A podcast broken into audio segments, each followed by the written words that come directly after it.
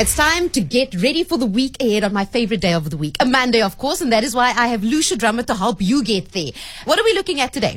I want to know, will you or won't you? Now, we all want the beautiful things in life. But the beautiful things in life often come from that willpower mm. to stick to the plan, to finish the program, to tick all those boxes. And a lot of people have said to me, you know, Lucia, my big problem is I start the things, but I can't finish the things.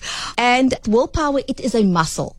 And if you don't exercise the muscle, that's why specific people can be very disciplined. They do this, they make the bed up like this, they fold it like that. They have the system that they follow because they've exercised that willpower muscle. And then other people have not done that. They just give in all the time. And because they do that, they can never stick to the things they want to see in their lives. So there are these specific things that happen that knock us off our little wagon, right? Yeah. Triggers and cues that come up so these things that come up and then it swerves you into a different direction. You need to be aware of your own triggers and your own cues. And you'll see often when you started something, there comes the specific place where you always fall off. Yeah. So you want to prepare for that place. You want to know, okay, I fall off usually after two weeks when I feel alone in this thing and nobody's with. So maybe you need company yeah. on your journey. Maybe you should not be doing this alone. And maybe that time when you know in week two I always fall off or in week six,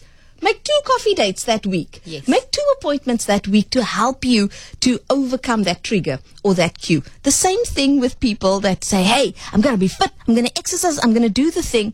There actually comes this point where you have to, number one, have the preparation so that when the opportunity comes, you can step up. Sometimes you want to step up, but you haven't prepared. And now, once again, that's a trigger or uh, a cue to, ugh, let's just leave it because I don't have what, it, what I need to do this.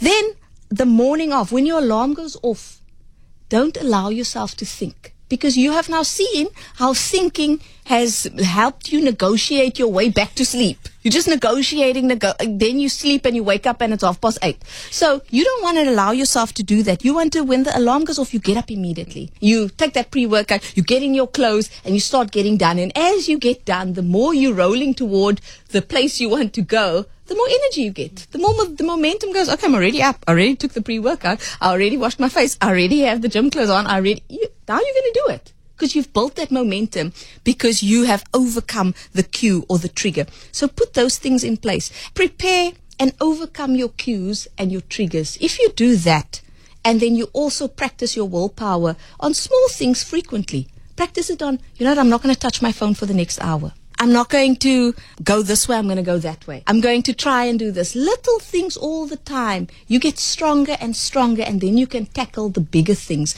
But you don't want to rest solely on your willpower because very often it is not strong enough to just conjure up the life you want. Yeah. So you have to support your willpower with preparation. Absolutely. Lucia Drummond, as always, it's been great having you here.